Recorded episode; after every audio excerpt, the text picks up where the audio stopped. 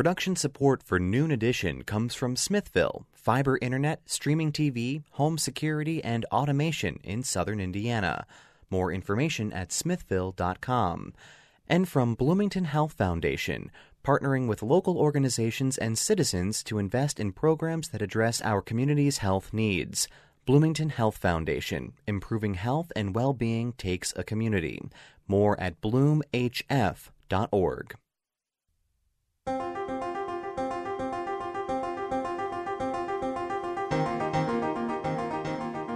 Welcome to Noon Edition on WFIU. I'm your host, Bob Zaltsberg, co-hosting with WFIU News, Direct, News, News Bureau Chief Sarah Whitmire. This week we're talking about education legislation at the Indiana State House.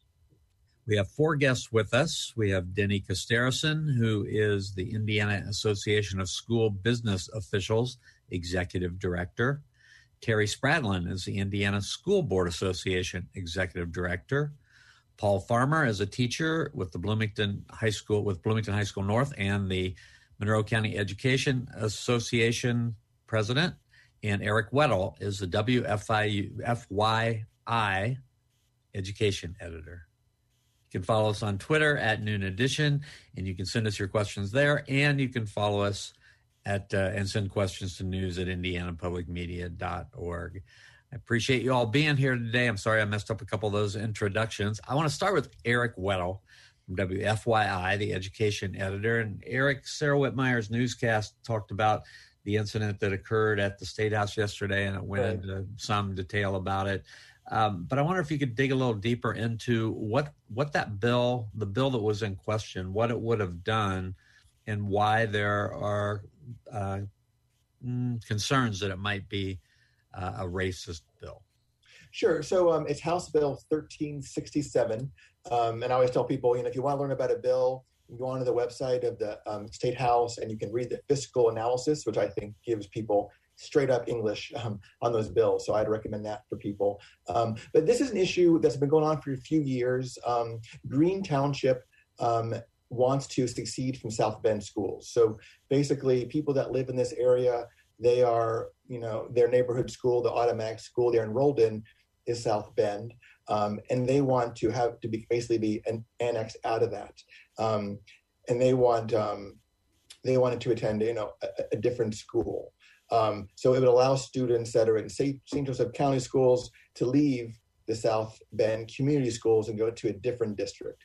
And why we're seeing such you know objections to this right now um, South Bend Community Schools, you know, is more racially diverse, um, and the other school district that um, these families would be going to, you know, um, is more more rural, um, and it's more more of a white school district.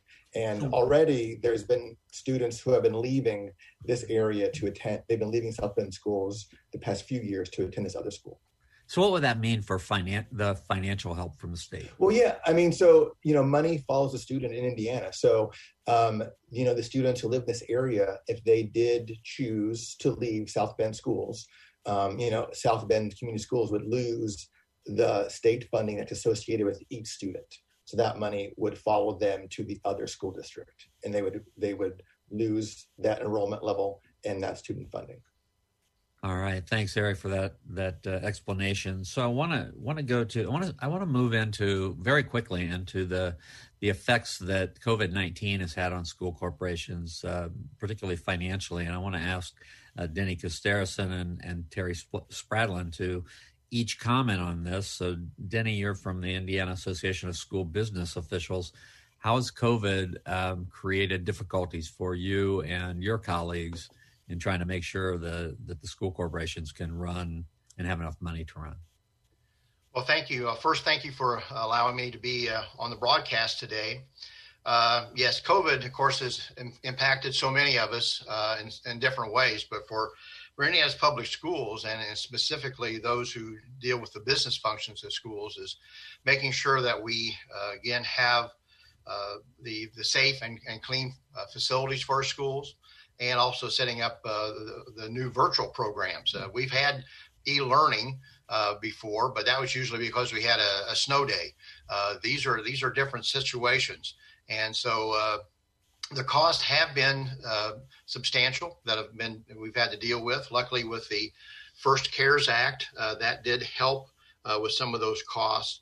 But there definitely is a, an issue, and, and the biggest issue, and you mentioned it earlier, is about again how we, we look at the the enrollment uh, and and the number of students. Uh, there was a provision in the current uh, legislation that we have that says that a virtual student only receives 85% of, of the funding, not the total funding.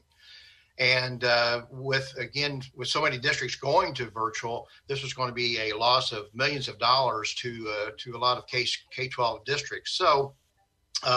Last June 17th, the governor and legislative leaders said they were going to have 100% funding for for K 12, which we greatly appreciated.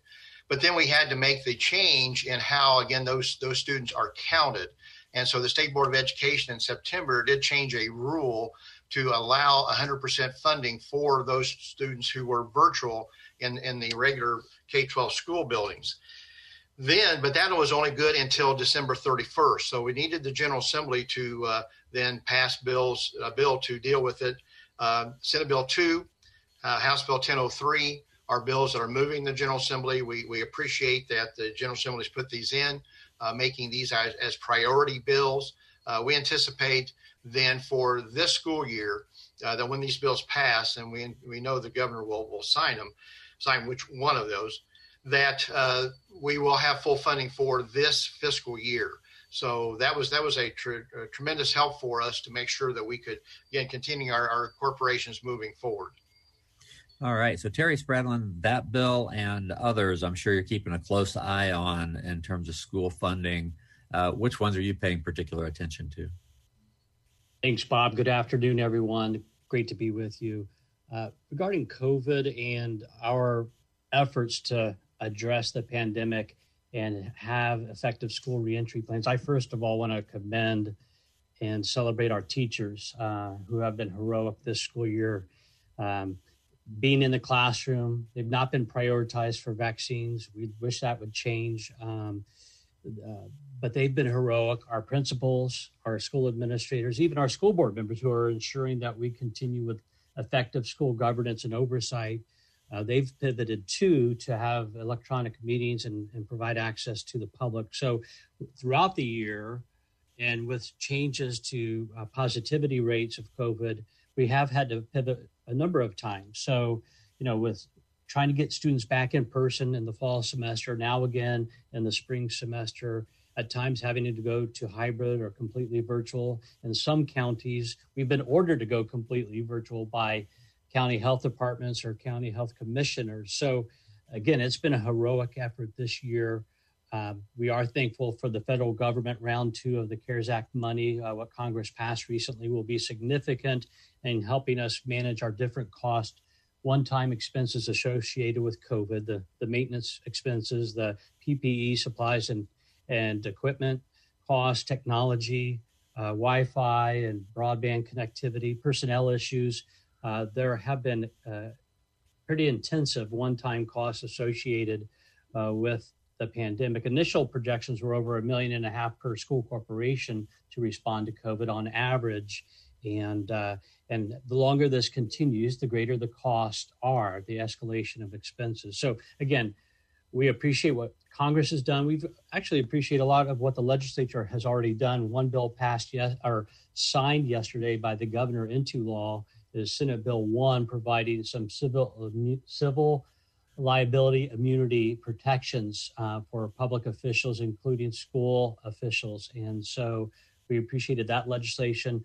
We have legislation uh, that will provide uh, 100% funding that you've just talked about, Senate Bill 2 and House Bill 1003. Those are certainly timely, responsive bills due to the pandemic. But in the, the bigger picture, long term, the budget's number one. The budget is king and funding of public education. I hope we can dig into that a lot more about the impact of these school choice expansion bills and how that diverts money away from public education and the more than 1 million children we educate. So House Bill 1001 is priority one, two, and three. Everything else is, is kind of a distant second. There are many bills moving. Yesterday alone, the legislature took action on 34 different bills yesterday that are on the ISBA tracking list. And during the first half of the bill process, and I'll stop here, we've tracked 180 bills. So that's a lot of legislation for any session, uh, all related to K 12 education or, or child related legislation. So uh, next week we get to the halfway point. Third reading deadline is on Tuesday in the Senate. We're hoping that that tracking list is greatly reduced by more than half, and that the bill list continues to get uh, narrowed down as the bill process continues. Terry, we definitely will get into the voucher issue and and funding um, later in the program, but I I want to go to Paul Farmer and sort of end this round on COVID, or at least uh, our first round on COVID, by talking to you, Paul. And Paul's been with us a few times during uh, the response to COVID here in 2020, and now for the first time in 2021. But how are things on the ground for teachers? Uh, Terry said teachers are being heroic. How do you feel about that? Well, uh, again, first of all, thanks again for um, having me back on. Um, and as Terry said, and, and I'm sure as a lot of others have said, um, absolutely appreciate the teachers. Um, you know, you get into teaching profession because you love kids, um, and you know you want them to be safe, and you want yourself to be safe. Um, and it, it, this year has really shown, I think, um, from a standpoint of the of, of what the teachers do care about their students and care about their families. Um, here, you know, here in Bloomington, uh, we've been very, very fortunate and very blessed um, in a lot of different ways. Um, one of the things that uh, uh, we have going for us that a lot of other places do not. Um, we have a very robust online, um, I'll use the term online academy scenario where our, uh, many of our families have chosen, I, will say an average, because it, it, varies, depends upon your building, an average of around 38 to 40% of our students in the families have chosen for our students to be 100% online all year. Of course, that, like I said, it varies by building. Some buildings are as much as 85% in person, others are 50% in person. So it just varies. But what that does allow us to do that many of our other local schools around us is social distancing. Um, we do have some classrooms that are a little tighter than others. Um, usually, if that's the case, they have to move. Um, we've had some that have had to go to a gym um, because they have so many. Um, so there's there's you know they've split them into two separate classrooms and a variety of things. Um, so with our kids and faculty are awesome with wearing masks. Um, of course, we still have some situations with troubles with that, especially with some of our little ones. Um, but they've been awesome too. So, I mean, we're very fortunate. Um, there are some corporations, like I said, around, um, they're 95, 98% in person. They don't have the space capacity to be able to uh, separate the kids that six foot distance that's recommended and so on and so they do struggle. Um, uh, we also have um, our corporation and and the association. We are very collaborative. We work together quite a bit. If we have a teacher who um, has to self quarantine because maybe they're exposed by a child at home, um, or like their uh, child may be on an athletic team um, and they have to have to uh, self quarantine, um, we're able to work from home. Um, we will work from home. We put a guest teacher in the classroom to watch the students while we're at home doing live instruction. Um, that's kind of a rarity. You don't see that in a lot of other school corporations. They don't have the resources. You know, we were talking. Dennis was talking about um, resources and things. They, Monroe County, we put a lot into that to keep our teachers active. I'm very proud of them, um, uh, and I'm proud of our administrators too. Um, our administrators have done an incredible job. Our principals, assistant principals, uh, they they they've worked just as hard as our teachers have, and, and I appreciate the efforts that they've had they've done. All right, we're talking about uh, the the education legislation that's going through the state house. We started with some conversation about COVID. If you have questions for us, you can find us on Twitter at Noon Edition, and you can also send your questions to news at indianapublicmedia.org. Eric Weddle, could you set the stage for us on the voucher issue, which has taken up a lot of uh, discussion sure. time in the legislature? Yeah, well, um, I think we're I think we are coming up on the 10 year anniversary of the voucher law. Maybe someone else in the room can correct me if that's off. I think you know, 10 years ago, the law was passed that created um, um, the ability for state funding, uh, you know, to follow the student um, who chose to attend a private school, and for some of that money to go toward paying a private uh, private tuition.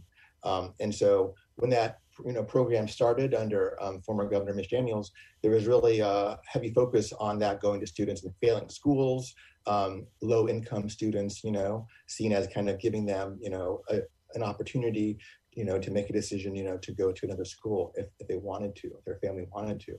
And over the years, you know, we've seen the eligibility for that expand um, under Mike Pence, former Governor Mike Pence, you know, it expanded greatly. Um, and so now we've come to this session where the proposal that we have right now would greatly, um, you know, expand the eligibility for who can receive a voucher. Um, and the numbers that have come out so far that it would basically be for a family of four um, it would be someone who can qualify up to $145,000 a year.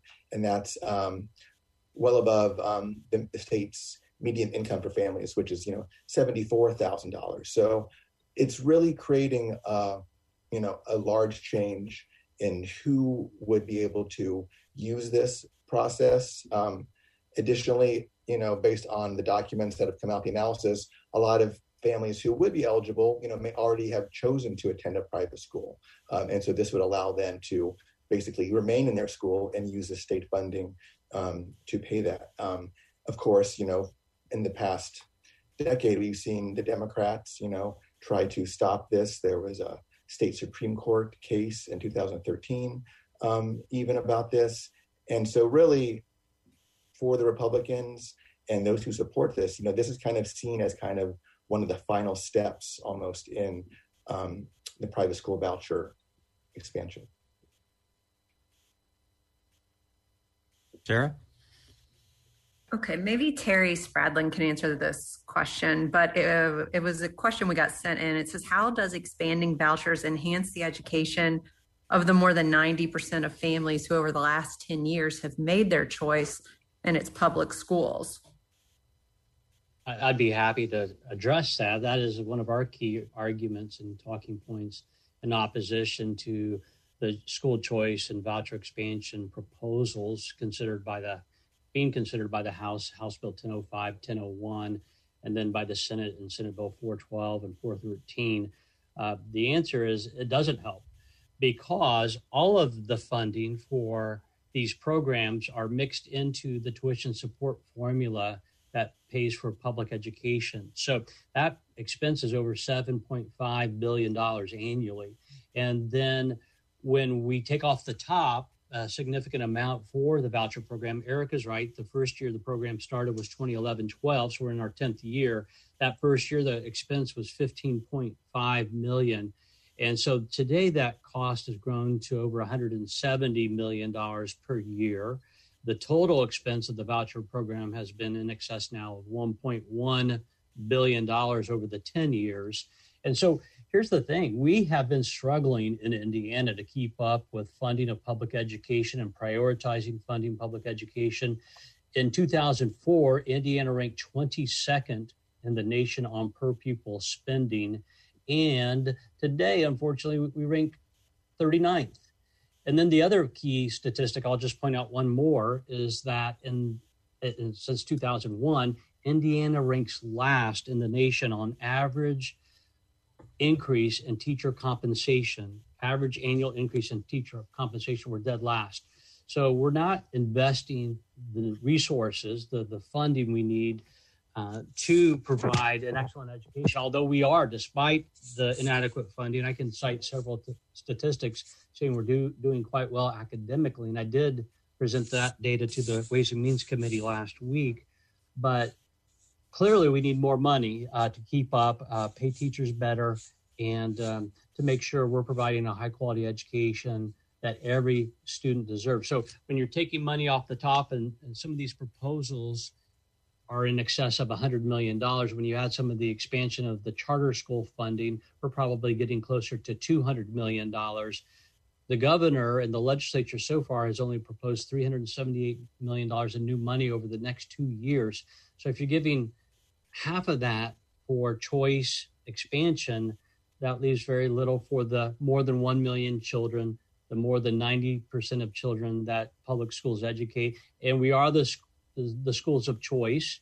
And therefore, we want the dollars to follow the child to public education. And that needs to be the legislature's priority. It is the only constitutional duty that they provide for a system of, of, of free and open, you know, common schools available to all, and hence public schools. So we remind them that that is their constitutional duty. We remind them of these statistics and the trending, and uh, we're hoping by the end of the session, when the budget is adopted, that uh, what's on the table now will be modified and there will be additional money driven for public education. Denny Costerison, if you could uh, dive a little, dive into that as well about uh, when you as a, a, business official and you're you're the executive director of the Indiana Association of School Business Officials.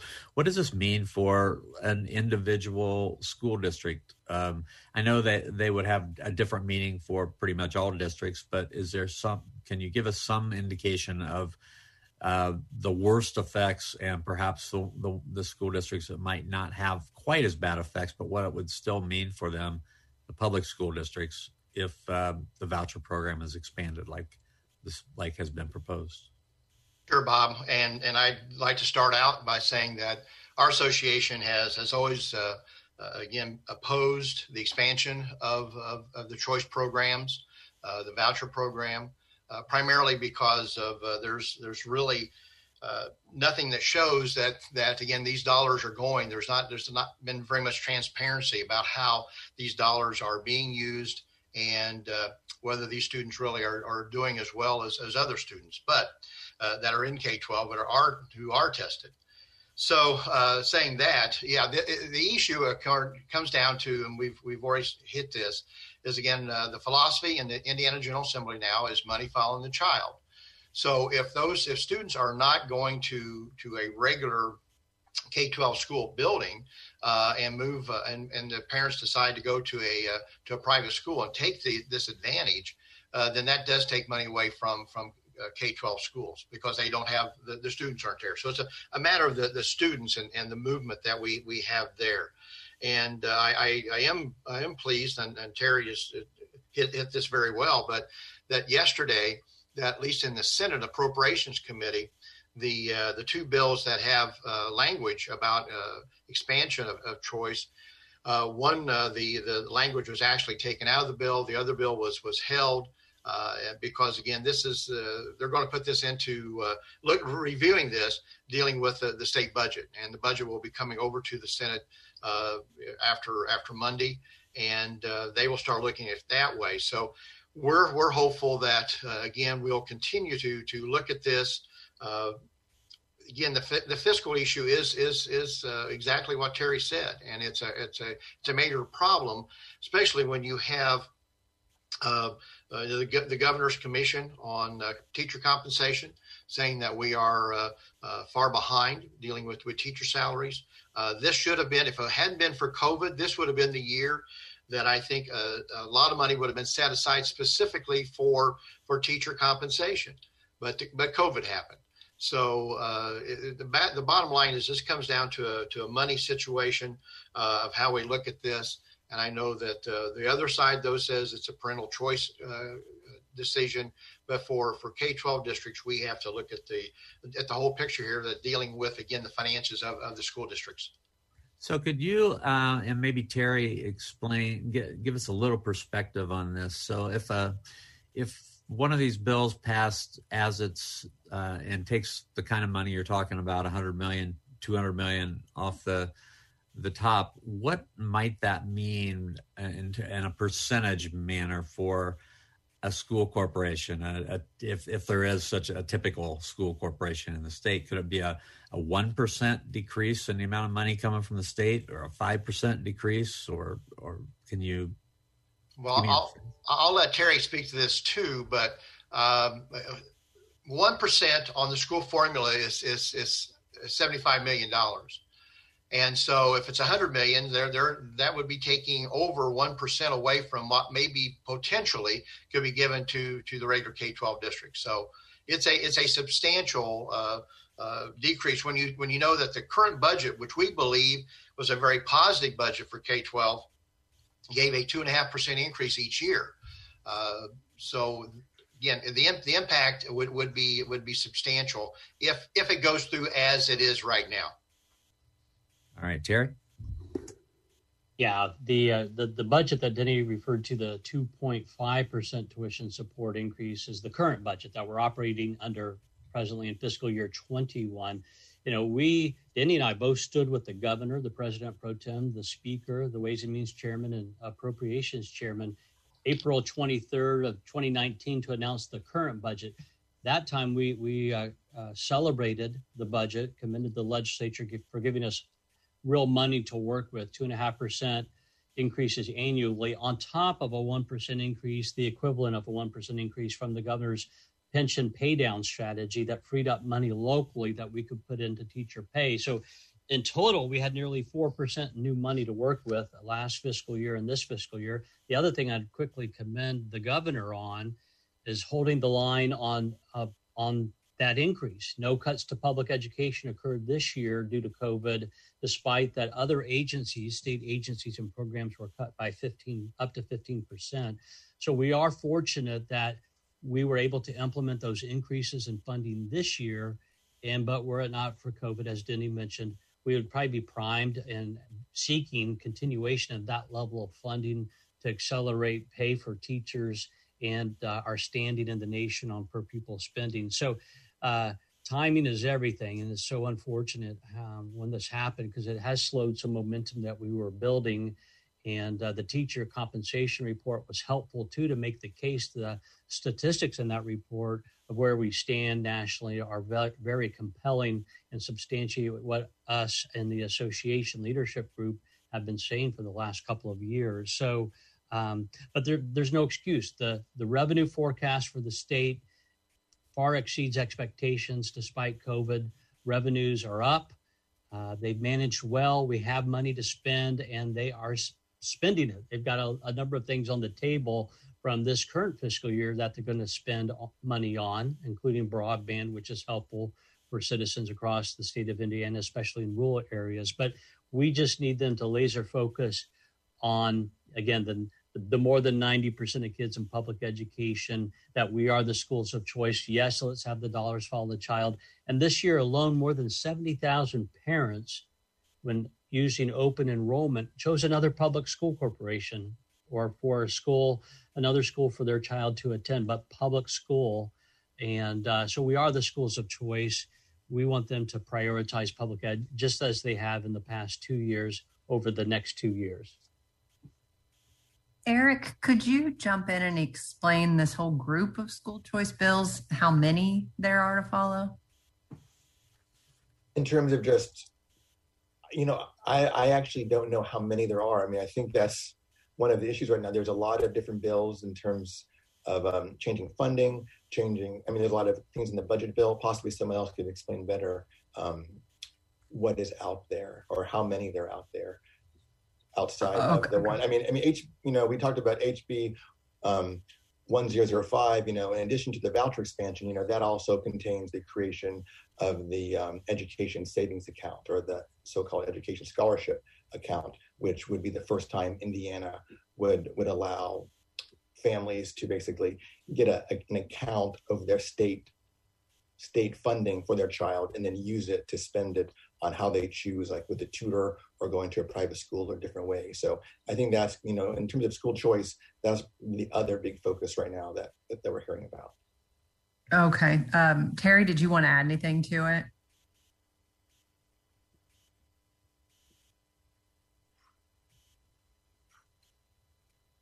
Sorry, I had my microphone on mute. I'm back here now. Sure. Um, you know, 1005 is going to be the core vehicle along with 1001. Denny mentioned a short time ago, and I'm sure he'll want to chime back in here too.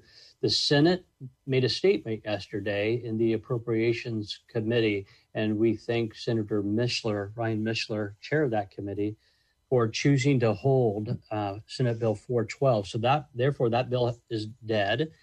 But in addition, on Senate Bill 412 had the education savings account included in it, the creation of that program. Uh, Senate Bill 413 had provisions to expand the Choice Scholarship Voucher Program.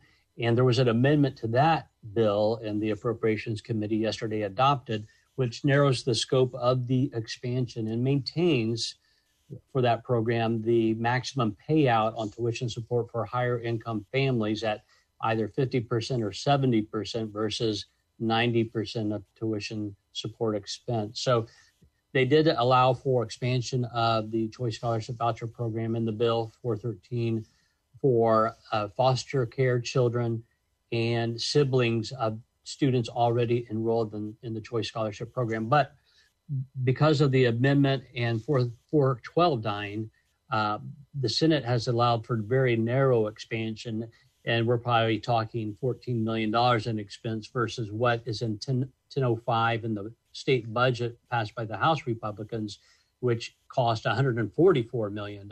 So there's a vast difference in, in the scope of expansion between House Republicans and what the Senate Republicans did yesterday uh, we prefer the Senate version of, of, the expansion, but those are those are the four core bills that we've been tracking on choice. Of course, in the state budget, there's also monies for charter school facility grants and um, for virtual charter school funding at 100%. I, mentioned that earlier, and when you add those expenses into uh, House Bill 1005 expense, we're nearing $200 million in expense. Right. Yeah. I just want to add too. Um, you know, we're talking about the issue of the charter schools. You know, charter schools do not receive property tax funds, um, and that was you know one of the decisions when the, the law was created. You know, that was kind of set, set them apart. Um, and now we're hearing a greater call year after year for them to either receive property tax funds or additional funding. Um, you know, like we just mentioned, they would um, in the House budget bill, they would be able to receive this grant um, that would go up from 12 to $1,250. Um, and currently it's $750. Uh, that's per student. And that's a way to allow them to get more funding um, because they don't receive those property taxes. And so those, that's some of the money that people are concerned of that that the governor has said is available for education funding, but that's the funding that could then go to charter schools or other schools of choice instead of traditional public schools. If if I could add an, another thing to that, um, as we're you know talking about the funding that's that's the charters, the vouchers, the SGOs, um, the education savings accounts, all of those.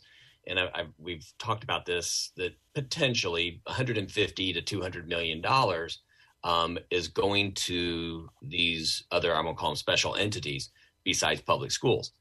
And so what is left over out of that 378, you know, House bill or 377, what the governor presented, um, million dollars that's left. You know, we talk about it being, you know, two and a half percent and all this other stuff. But if you really just look at the public schools, it's it's around 1.5 percent or 1.2 to 1.5 percent over an average over two years. So inflation is right at I think 1.4 percent right now. Um, when you start looking at what are the public schools that 90% of all of our students what they are getting versus 10% of everybody else what they're getting it is hugely i mean enormously disproportionate um, in how those funds are being given to those groups um, the other thing is that we really haven't talked much about at all um, I've brought this up in other conversations that we've had with other uh, other shows that, that I've been on. We talked about the ADM dates, the average daily membership for the students. Uh, we just had an ADM date back here in, in February, at the beginning of February. Right now, MCCSC, we're down 650 students. Um, we actually it's plus. Um, we have tried everything knocking on doors, calling families, going everywhere to find these students. Well, from a financial standpoint, and I've even asked legislature this, so are we going to be funded off of this year's COVID numbers? So if we're down 650 students, well, it's quick multiplier. We're talking anywhere from six to seven million dollars that MCCSC is down. And we're going to have to budget that then for next fall which means we're losing staff. We have to. There's no way we can function with with losing six to seven million dollars and being down. Um, and we're not alone in this. I mean, most school corporations around our our ADM numbers are lower. Um, now they're going to say, yeah, but they may show up next fall. Well, but we had to get rid of the staff last spring, so we're going to all of a sudden do a huge hire in the fall. I mean, it's really it, it's like a big roller coaster um, that we're going through. Um, you know, and and again, when you talk about the vouchers, and we talked about how it started way back in 2011, it actually starts way before then, actually, in the conversations the original, well, we knew it wasn't going to go this way, but their original thought was, well, we want to give it to those who are disadvantaged, those who are financially disadvantaged so that they could go to better schools and so on and so forth. Um, that was one of their biggest mantras of pushing that. Well, we know that's not the case now. We're at what? Two and a half, almost three times the poverty level um, of giving it now um, for the 150,000 for 400 people or for four people in a family it's just the whole rationalization of it is is just not right. Um, and thank goodness, as I think uh, Denny was saying, you know, with the House Bill uh, 412 being held and 413, the hard part is, as we all know from past experience, um, things are not dead until it's done voted. They'll bring them on. They'll bring things and put things back in out of thin air. As long as they get a hearing, they can be brought back in. Um, and and that's what really worries I think a lot of us is well, what are they going to do tomorrow? What are they going to do the next day? So that's just a big concern too. Thank you. That was Paul Farmer, the teacher from Bloomington High School North and the MCEA president. Uh, we're also talking with Eric Weddle, WFYI education editor, Terry Spradlin, Indiana School Board Association executive director, and Denny Costerison, who's the Indiana Association of School Business Officials executive director. If you have questions, you can send them to us on Twitter at Noon Edition. You can also send them to news at indianapublicmedia.org. Paul, I wanted to follow up with you on that. So I just wondered about the um, the teaching profession and the, the people who are still coming into the teaching profession, people who might be leaving it because of these the numbers that uh, I believe it was Terry that that cited numbers about Indiana's um, the the the, in, increases for teachers in the last several years and which is last in the nation, and how um, you know you, are unsure this year about whether there'll be any more money for teacher salaries. So, what's that doing to the the whole morale and the the effectiveness, I guess I would say, of, of teachers and people wanting to be teachers? Well, one of the when we sit here and we talk about what the legislature, all the things that they're doing, um, totally counter to what the the governors we talked about earlier. I think uh, uh, Denny brought it up earlier about you know the governor, the proposal that they came back with a compensation model that they said that we should be looking at. Everything they're doing is almost opposite of that. Um, it's almost as if they don't care.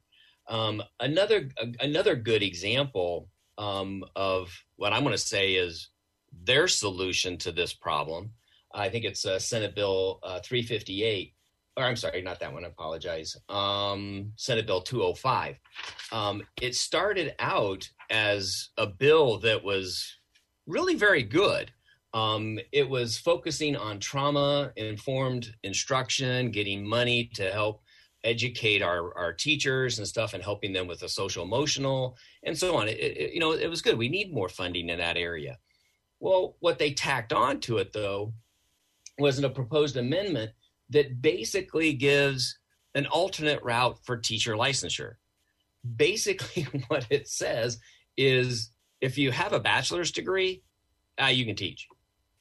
You don't have to have any pedagogy, you don't have to have anything else. As long as you have a bachelor's degree, you can teach. Um, not only that, but this week, the committee went back and they struck out the part that was the good part, which was the the trauma enforced instruction and so on. They even they they withdrew that. So now the bill is just simply about the alternative ways of getting teachers licensures to get them in to teach. So the whole, you know, when we talk about morale, well, the morale is the state says, eh, anybody can teach, doesn't matter. Just put anybody in there. Um, why do we think we have so many, you know, the association ISTA and the STA Teachers Association, we've been saying for over a decade what the commission found it took them a year and a half to do. We've been telling them for a decade. You know, we're the, we are the lowest paid increase. I made more money. I mean, this is my 33rd year. I made more money back in 2001, for all intent purposes, than as I do now because I don't, I didn't really because I was still lower on the pay scale. But a person at the top, it's you you can buy your purchasing power is less now than what it was back then. Um, so when people come in, they're enthusiastic. Um, like say for example, I know we've been very blessed. I said this earlier. Uh, our referendum, our community has been phenomenally supportive of our public education here in our community, and and and and we love them for that. Um, there are other smaller communities. I know school corporations around me that over the last six to seven to eight years, they may have only had a one percent increase. That's it. Many of them have had zero increase. They are frozen at their steps because they have no way to be able to pay them.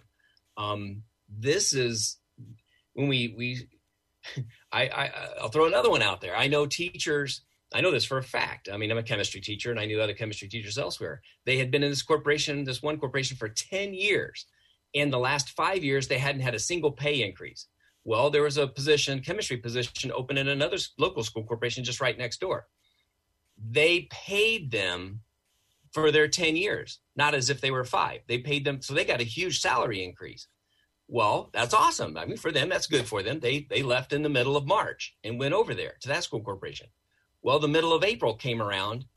The position that they left in the first corporation still hadn't hired anybody. They went back and applied for their same position.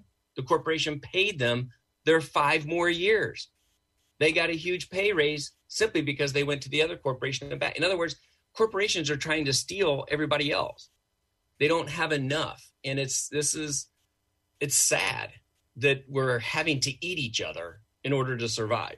Um, and and and it's just you know the state says yes we want to you know we we love our teachers and everything else well they're definitely not showing it and and it that's just not how you do it so the morale it's pretty low i'll guarantee you that um, it is. However, the teachers never take that into their classroom. They love kids. They love their kids, and they're going to do everything they can for them um, and do the best that they can. Um, outside of the classroom, yeah, they're they're upset. There's no doubt about it. All right, thank you, Paul. Um, Sarah. I think maybe Denny would be best to answer this, but if not, then please chime in and we'll direct it to somebody else. But this was a question that got sent in um, the says voucher schools have been found to support segregation in Indiana 2019 through 2020 enrollment was 57% white, 22% Hispanic and 12% black.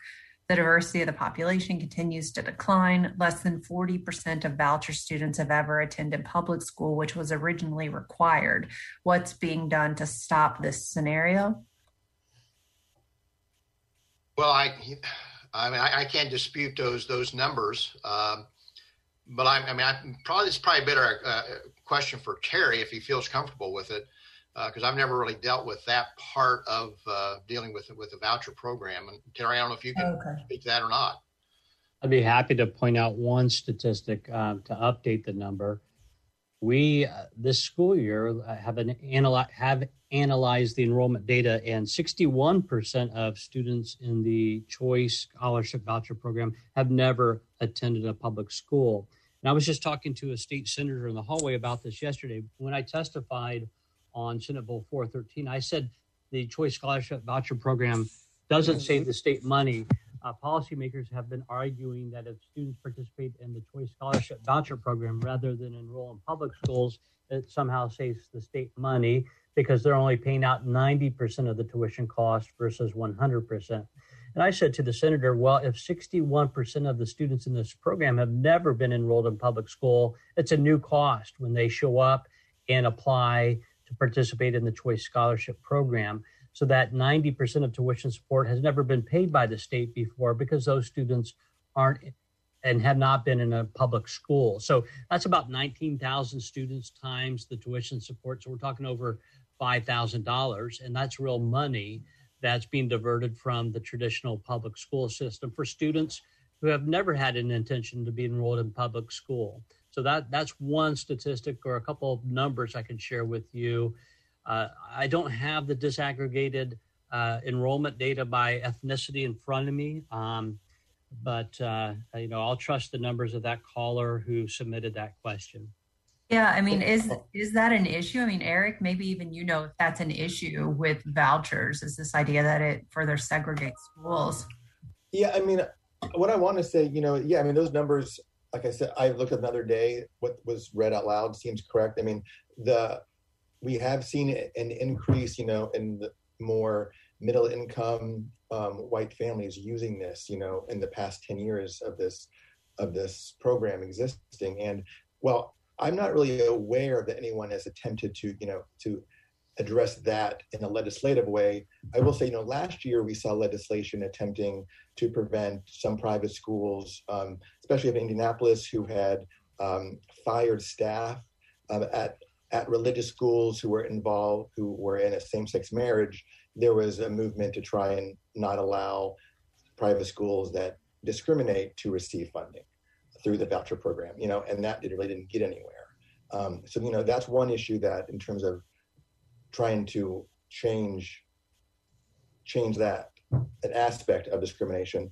Um, but I think people such as I think we've seen like Vernon Smith from Gary, you know, when he talks about the vouchers, um, those are some of the concerns that is raised. But I'm not aware of legislation that's ever been filed to directly look at that problem. So, Eric, if you could, um, you can outline what's going on in terms of a couple of other key issues. One is school safety, which we've talked about uh, for years, and and another is you know, another huge issue and the last year has been you know so, social justice and racial equality and and equity. Are there bills in for the schools that address either one of those issues? And then after you sort of outline it, either uh, Terry or Denny or Paul can jump in. Yeah, well, I mean, I think you know, school, you know, racial equity in schools, um, I I think is something that we're seeing. Most school districts, I guess, look at. You know, I mean, back during you know the school board elections in the fall, you know, I I was seeing and reporting on school districts all over the state that that was like an actual issue that the school board candidates were addressing because they were hearing it from families and from students and communities um, going forth. And I think that's definitely an issue that is you know on on their minds legislative wise offhand. I'm not sure of legislation that's that is there. Maybe i can be corrected if i'm wrong that is looking at on those issues. Um, can anyone else answer that on that topic? I well, Paul, Paul, mentioned Senate Bill 205 oh, yeah. started had some language that um, you know talked about uh, social emotional learning social mm-hmm. awareness, those kinds of things. That was more mental health and and um, but not so much diversity, equity, or inclusion type legislation. That was dealt more with trauma.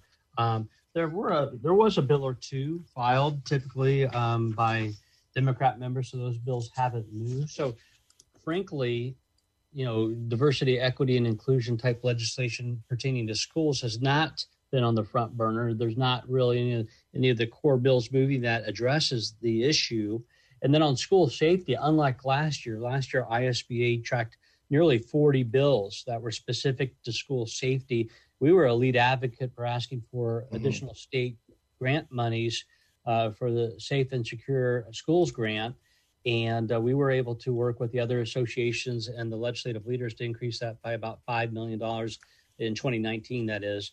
Um, so, yeah, we, you know, we've done a lot with school safety, and there was a, a, a handgun safety training bill that if a school district authorizes uh, school personnel to carry a firearm, that they must go through intensive firearms training. I think that was Senate Bill 64.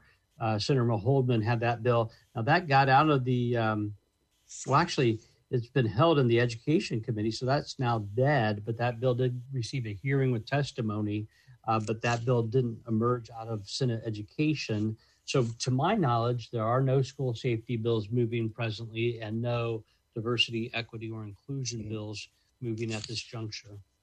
Yeah, I do think it's interesting that there was we had so much you know needed focus on school safety in past years, you know, and now there there's more requests for funding for you know health and safety, you know, because of COVID, you know, in the schools, uh, and I think you know districts. I'm sure everyone on this call, you know, is hoping that um, uh, the Biden administration is able, you know, to to have more money available for those costs that everyone is seeing going up as we go forward. Eric, eh, we only have a few minutes left. So, are there other key issues that we haven't talked about that you think that the public should be keeping an eye on? And then I'll let Denny, Terry, and and Paul mention any any key bills they're looking at. But, but sure, I mean, yeah, I mean, I guess what I've been hearing from people, I think, Bill, I mentioned this call, you know, is the teacher pay issue. That was such a focus last year, um, you know, and the, I think the report that came out from the governor's office estimated you know, $600 million a year um, was needed, you know, to raise teacher pay. And in this budget proposal um, from the governor and then the House budget, you know, we don't really see that in there. And I think that's going to be become a focus as we go forward and these budget bills are debated more. So I think, especially, you know, this past year, and as we heard when this call started, I think the public has gotten a different appreciation for educators this past year, you know, because of COVID. Families have seen how much work goes into it. Um, so I, I, do think the teacher pay issue is going to become at least discussed. Um, why we're not addressing it more in this legislation. Any 30 seconds? Yes, I, I just mentioned House Bill 1008. 1008 is dealing with what we call the learning loss uh, because of last year and then some of the issues that come up with uh, with virtual instruction. Uh, there, this bill does have 150 million dollars in it. It has passed the House. It's in the Senate now. And the important thing about this 150 million, it is in this year. It's this year's money. It is not in the next year's budget. So uh, this is a this is a bill that the uh, education management associations have all supported, pushing very hard for. And so uh, again, that's that's again to help to help out kids again with, with learning loss. So uh, uh, hopefully that will will move forward and and uh, we'll we'll see that pass. Okay, Terry, 30 seconds. One of the bills that we were uh, working hard against in the first few weeks of the session was the perennial legislation to mandate the start date of the school year after Labor Day. And uh, we prefer local control, letting school boards work with their school communities to establish a start date that works best for their own community.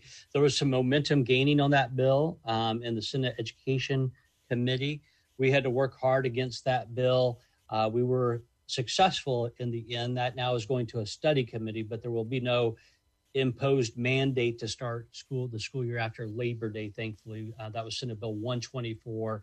Again, that's off the table. It may go to a study committee to have further discussion on the topic, but it, it will not be imposed upon public education next school year, and we'll, we are thankful for that outcome. All right. We are out of time, Paul. I'm sorry I couldn't get to you, but I want to thank Paul Farmer, Eric Weddle, Dennis Costerison, and Terry Spradlin for being here with us today. And also my co host, Sarah Wittmeyer, producer, ben, producer Benta Boutier, engineer John Bailey. I'm Bob Zaltsberg. Thanks for listening to Noon Edition.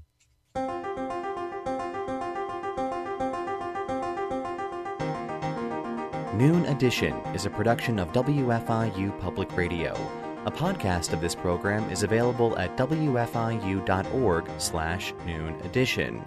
Production support comes from Smithville, fiber internet, streaming TV, home security, and automation in southern Indiana.